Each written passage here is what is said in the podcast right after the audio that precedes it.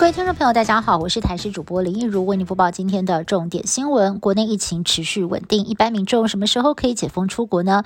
指挥官陈中在今天透露，下半年有可能，但是要等待时机成熟，包含了前期的准备工作、旅游人力建制、教育训练等等。他还透露自己最想去美国、日本、立陶宛等国家来一趟感恩之旅，谢谢他们援助疫苗。不过有医生质疑，既然都要开放边境了，那么现在国内运动是不是也不用再戴口罩了呢？陈时中也承诺，这会是他第一个开放不戴口罩的选项，很快就会松绑了。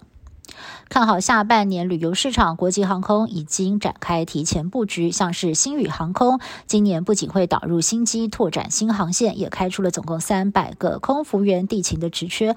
华航则是在近期陆续举办机师招募说明会，预计要禁用一百五十人，其中包括了六十名的培训机师。只要成为正机师，年薪上看百万，吸引了不少人报名。其中还有在职的地勤警察，打算要挑战转职。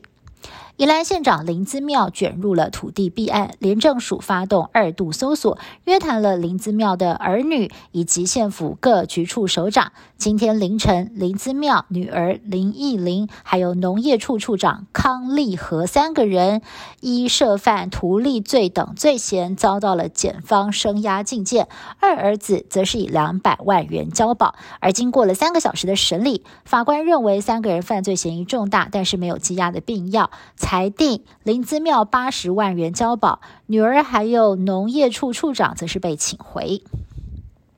您有听过加护病房症候群，也就是所谓的谵妄症吗？最近有一名男大生向台南奇美医院的医生透露，他曾经在加护病房天花板的出风口看到白色章鱼触手，当下他吓得不敢告诉医护人员。医生表示，这很可能就是所谓的谵妄症导致出现幻觉。病患身处在加护病房，身心压力再加上日夜颠倒，很容易会罹患。大部分的人转往普通病房之后就能够缓解了，不需要太过担心。台湾最近大闹鸡蛋荒，南韩也有类似的状况。南韩政府为了要解决蛋荒，并且稳定物价，进口了大批的鸡蛋。不过，因为韩国人比较少吃进口蛋，导致至少有两千一百多万颗的进口蛋放到过期要销毁。结果从进口到销毁，大约花了九十亿韩元，也就是大约台币二点一亿的人民纳税钱。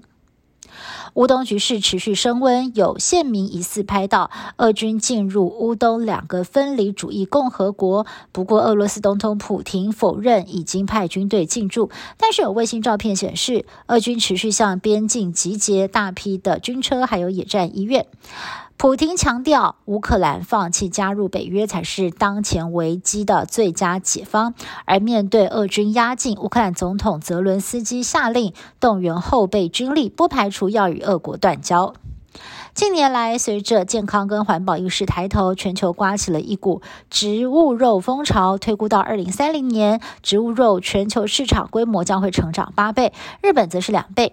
日本业者为了拓展市场，积极的研发相关美食，像是不含动物性原料的甜点，甚至呢是举办了素肉美食展。就连航空业者都抢搭这股风潮，计划从下个月开始在国际航班上推出植物肉猪排盖饭。